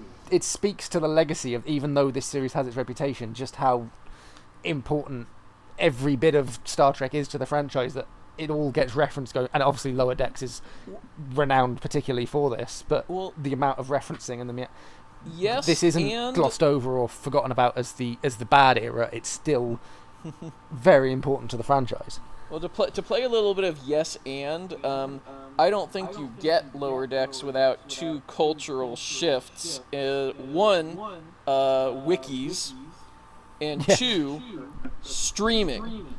Um, because it's so much easier, and you can see, you know, hundreds of people are doing this. You know, you not least among them. Um, but but streaming is allowing people to revisit all these at their own pace whereas it used to be you know season one probably had kind of a dim reputation because if it's cycling up on reruns and by the way a lot of rerun packages basically dropped season one i don't know if it was because people were writing letters and they didn't like it or what but if it did cycle up you got a random season one episode you know throw a dart at the board your odds are not great so, So Plus, you a lot this- of rerun packages aired them out of order. yeah, yeah, so you get this, this, almost, like, there's There's almost, almost un- un- people, revisiting them at their own pace, of course, and, and deliberately are going to find so much more to to enjoy there. I very much agree with you. I, I think Lower Decks. Um, I'm very glad. I love Lower Decks. I un, un, unabashedly love the show, and I'm Same. glad it exists. But I think that ten years ago it would not have happened. Absolutely, Absolutely not. not. Not even Not even close. I will say I'm definitely looking forward to getting to the point of watching it because it, it seems very much like the sort of show I'd enjoy. It's it's really funny, and and and it it one of the things. I, sometimes a lot of people will say it takes it too far, and only a few times have I thought that they've taken the, the, the jokes too far in terms of references. Sometimes like it seems like it, it seems like the cast of Lower Decks have actually watched Star Trek: The Next Generation because the jokes are so specific that you go, how the hell did you? Um, but um, but putting that aside, I really get a kick out of things like seeing Armus come back. I'm sorry that that was ruined for you. I, I, I, I just cracked up when that happened, and I, it's a shame that you'll know going in that that's going to happen. Well, okay, that's on me. That's my fault. Um, I, I had to tell her because we had just watched and discussed Skin of Evil, and then this happened, and I almost jumped out of my skin. To be fair, I, I did see it from other people as well, like even if you hadn't mentioned it. But I, a, I have the memory of a goldfish, so I'll probably forget it by then. And b, I don't, I don't mind it too much because I'm still going to enjoy the episode. Yeah, it's not a plot point.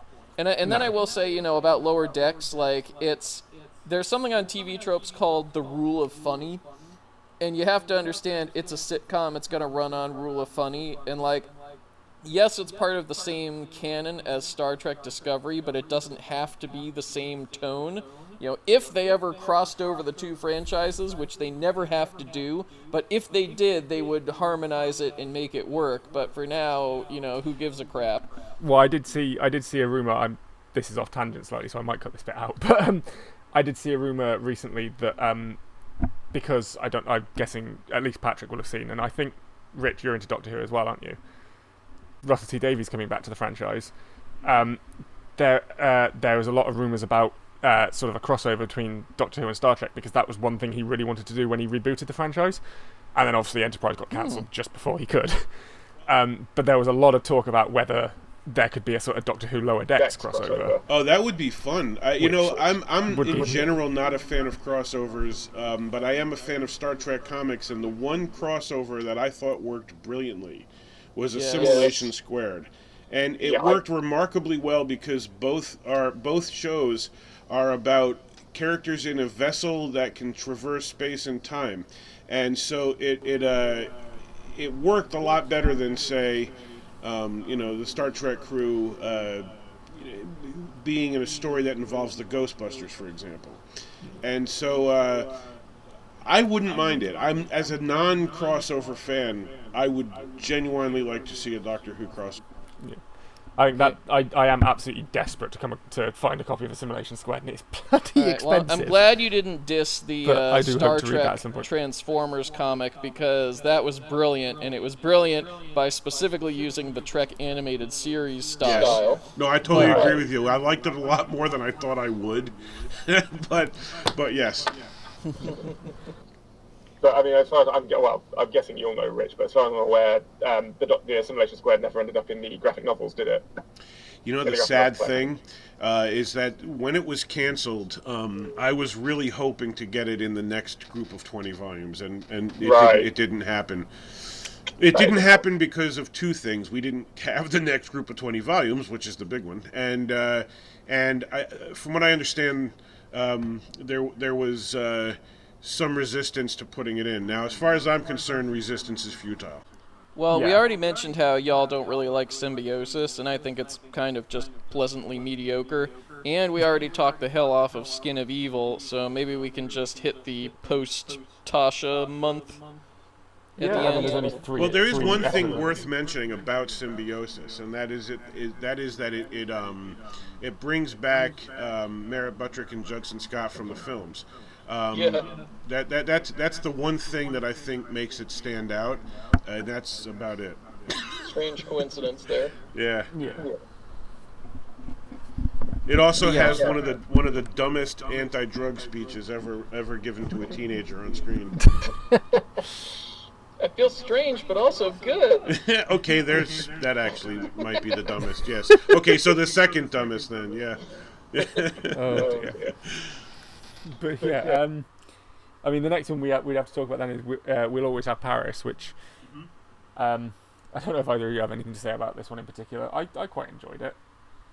I you know I it's interesting because it, start time travel or time ripples have become a big thing in Star Trek. It, it, not not so much in that season there, but later on. And this is one of the next generation's early uses of the uh, manipulations of time. And I don't think it's bad. I think there's a lot better ones coming.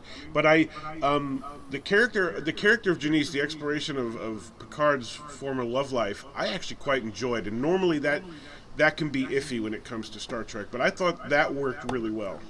I was, I was actually about to say the exact same thing. I think Yeah. the sort of the A plot is fine. It, it is what it is. But I think the sort of exploration of Picard's personality and his past, I, I- I think it works really well. Yeah, and it's and you know when you consider that um, that uh, that she's played by um, um, Michelle Phillips from Mamas and the Papas, that's actually really quite extraordinary. Yeah, this one's kind of a miss for me. You know, there's no accounting for taste. There's nothing really wrong with it. It just didn't speak to me. Um, the two, a couple things I could talk about is one, the the time travel mechanic got a shout out in the game uh, Star Trek Armada, where the uh, the Manheim effect or whatever it's called is a, a power up that you can use to uh, to double your starship and get double the firepower, which is pretty cute. I did, as a non-gamer, I didn't know that, but I think that's great. Yeah, it's That is it's, it's it's very very cute. Um, the other thing is, there this episode I feel like has a bit in common with the season two episode Time Squared, and in both of them, you know, time travel is really is this this terrifying thing. It's out of your control. You can't really comprehend it. It's it's like cosmic horror time travel. Um, and I really like the idea of that, especially since you know both previously and subsequently, you know, time travel becomes sort of a more pedestrian uh, plot device in Star Trek. Again, I really like the idea of it, but I don't actually like either of the episodes. So that leaves, me in a strange, place. The execution of the of the of the ripples in time is not the best, but I agree with you that the concept of them is. Yeah, I think I yeah I, I don't really have anything else to sort of say. I, I agree very much that it's an interesting concept, not necessarily uh, not necessarily done as well as it could have been. Um, So that just leaves us with two episodes at the end of the season, one of which is is considered one of Next Generation's um, most in- Yeah, conspiracy. If we had the run and jump action, this is sort of the uh, the the horror slash. Well, almost really, it's a political thriller that becomes horror, which is obviously a really neat thing um, and a cool change of pace. I think even with some clearly very severe budget limitations, Yeah. they did a decent job of, of capturing kind of the uh, the expansiveness of the threat. Um, it really leans on uh, the groundwork that we briefly mentioned in Coming of Age. Um, that you know, I remember you know, there's a little bit of disappointment that it doesn't it doesn't amount to more.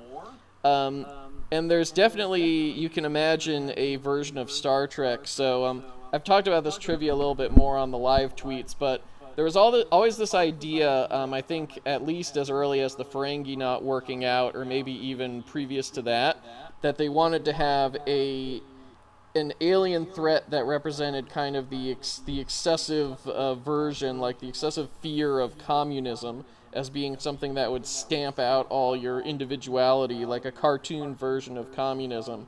And again, you know, not to necessarily speak to any real threat, but to the fears of the people watching. Um, and you see these little seeds, like the idea was there was going to be an insectoid race, like a hive mind. And there, you see these little seeds like the Jarada that are mentioned uh, in the Big Goodbye, and I think in one or two other episodes. Um, and then these these bug creatures in Conspiracy.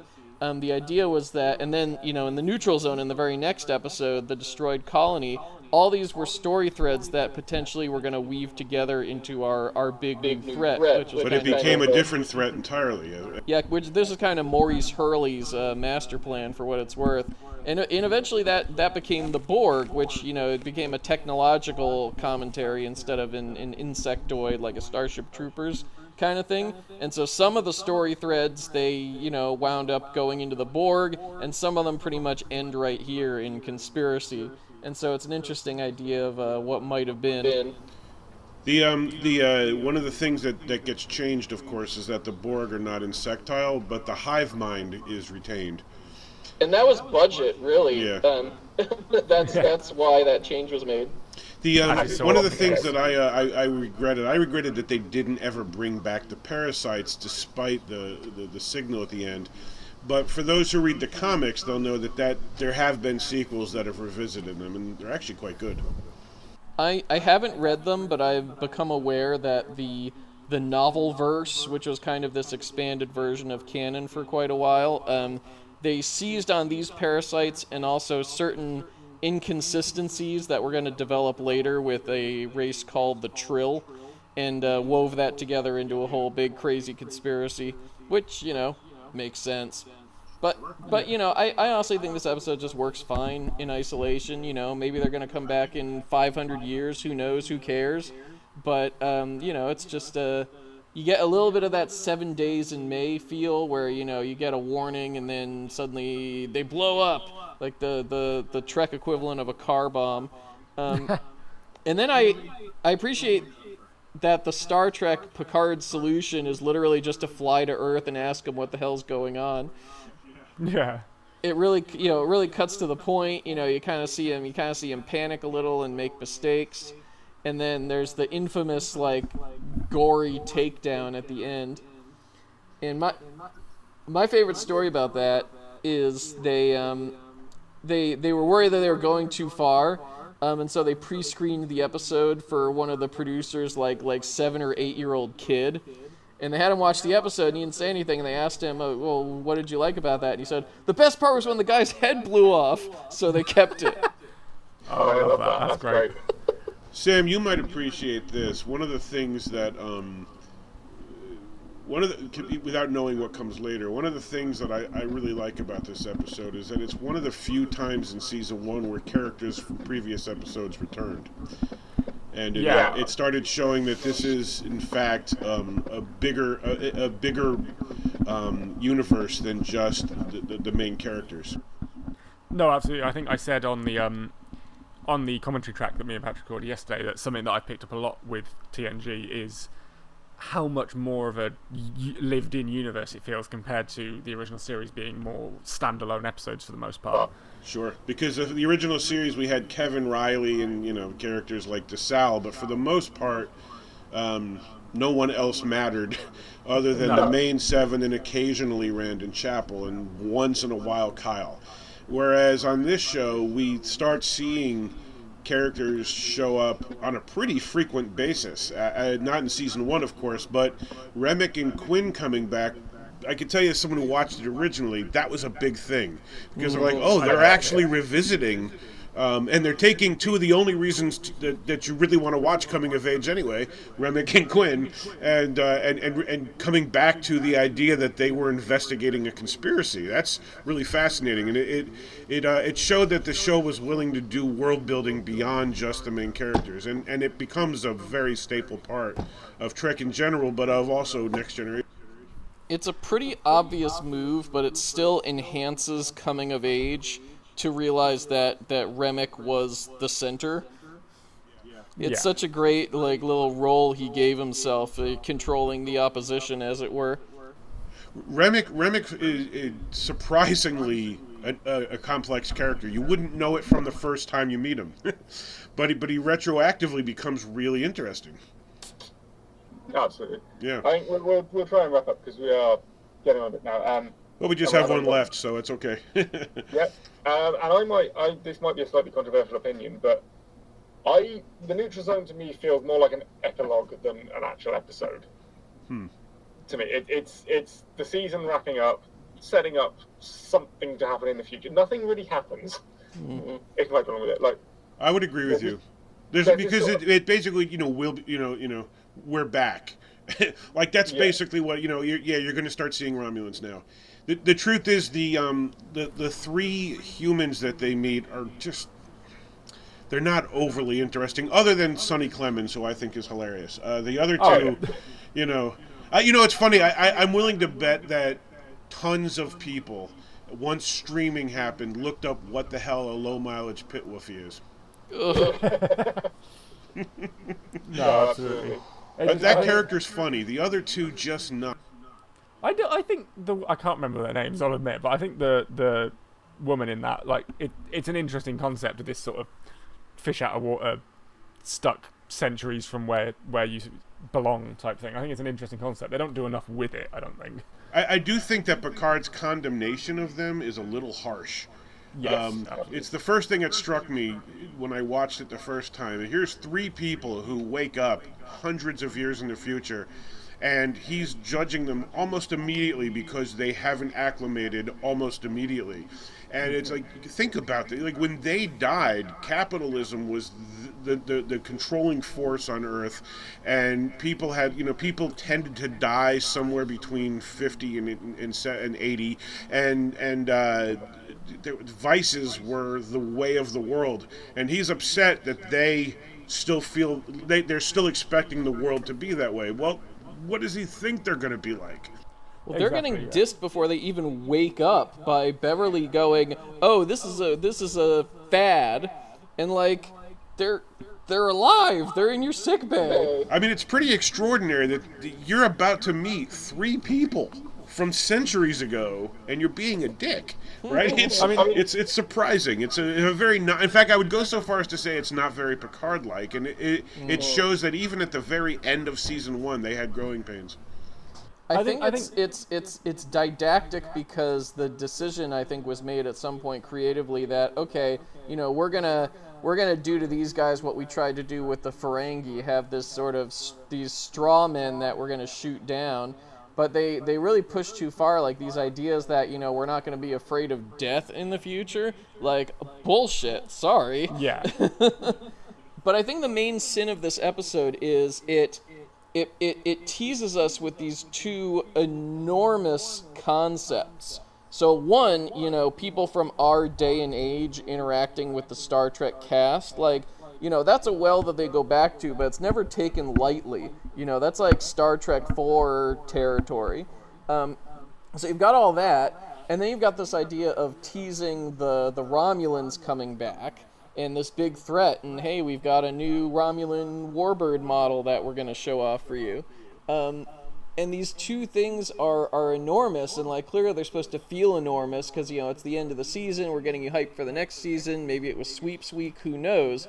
But then so little actually is done with any of it and it gets to the point where the the two most sort of memorable things that come off this episode is one, you know, the way the colony is destroyed gets called back later in a much better episode. Um, you know, as one of these these threats that end up coalescing into uh, into an arc. Uh, and then second, uh, the fact that uh, they finally peg the uh, date on the uh, Gregorian calendar as being 2364 and that literally all of the rest of Star Trek dating conventions follows what was established in this episode, just working backward and forward. It also, by the way, was the first episode to really showcase the talents of Marc Alaimo, who had Well, yes. previously been. I mean, you know, he had, he had, he had been a, an Antican, but I mean, it, there, that was such a minor character that uh, it, it, it's almost and and he was in you know like white-haired dog makeup, so it's it's it's it really didn't give him much to do. Um, you know, he. Uh, as Tebok, he's he's menacing, and and it and I, I think that that might be the character that made them realize we need to make this guy a much bigger part of the universe. Well, he's no Tomalak, but I get what you're saying. Yeah, Yeah. I mean, but then again, who is a Tomalak other than Jakar? You know, yeah. But um, yeah. I mean, I think one thing I did want to uh, bring up. I'm sure both of you know this already. Um, and with this new format, I'm not doing the trivia section as much. But this is just one thing that really sort of interested me about this episode, and perhaps some of the listeners might not know already, but from what and again, this is based on what I've been told by the people. In fact, it might even have been Patrick who told me this. Um, but from what I understand, the original plan for this episode, in terms of the people who were frozen, was that one of them was going to be Harry Mudd. Yes. which just baffles me. I mean, from from what I understand, uh, Carmel was quite ill by this point, which is why it didn't happen. Yeah, they um they were really determined to bring him back, and that he and I don't remember if it was going to be this or in another episode, he was going to sacrifice himself and, and, and to save the Enterprise and say this one's for Kirk. It was something like that.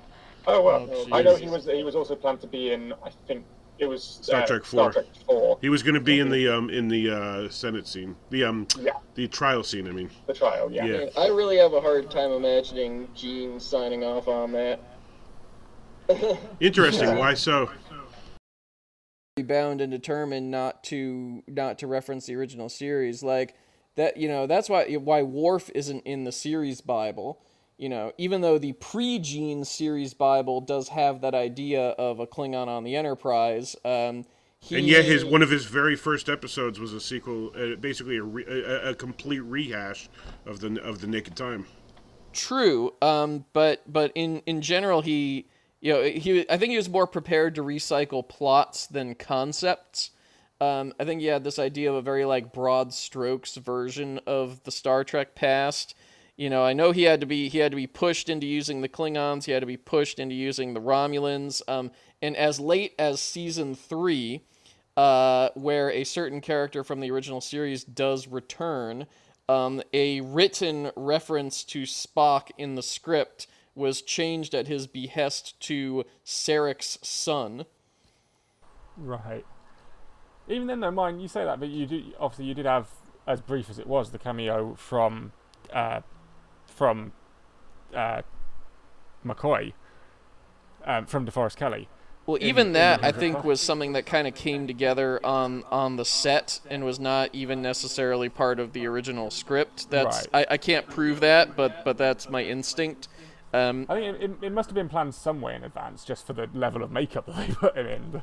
Well, sure, sure, Uh, but I, you know, and I think that was like his there, there, and you know, th- this was also kind of a. It was toward the end of Gene's life. He had some self-contradictory impulses, but there was the the writers at the time r- recall saying they were often discouraged from from explicitly referencing original series concepts. I do think it's fascinating the mystique of Mudd having been literally the original series' only non-Starfleet recurring character. Um, and it's just fascinating how, how resolutely people wanted to, to bring him back and didn't succeed until, well, 2017. yeah. Um, but yeah, I think that that just about wraps it up. I don't, if, unless either of you have any thoughts on sort of the series as a whole, quickly. My statement now. Yeah, I guess I have nothing. I don't remember what it was. About, we talked about it in a very like broad way. Like I don't I don't really have a thesis statement on season one that I haven't already said. No, that's fair. Um, in that case, yeah, that was the first episode of this new, I guess, what we can call season two of the podcast, so to speak. um, this uh, new sort of format of the podcast, obviously being made possible by the wonderful people over on Patreon who've start, who've been supported. The uh, I'll try that again. The wonderful people over on uh, Patreon who've been incredibly supportive of the project, including the uh, f- Lieutenant Commander and above tier members who get a shout out at the end of the podcast. Those being Andrew McGray, Joshua DeVries, Matthew Wolf Simon, Paul Stockton, and Rob Birch. Thank you very much to those people in particular and anyone else who's supporting on the podcast. And until next month, I have been Sam or never underscore seen underscore trek. Uh, I'm Patrick, or on Twitter, Anguirus42, often found commenting on uh, Sam's live tweets like a pilot fish. And I'm Rich, and I'm at richhandley.com.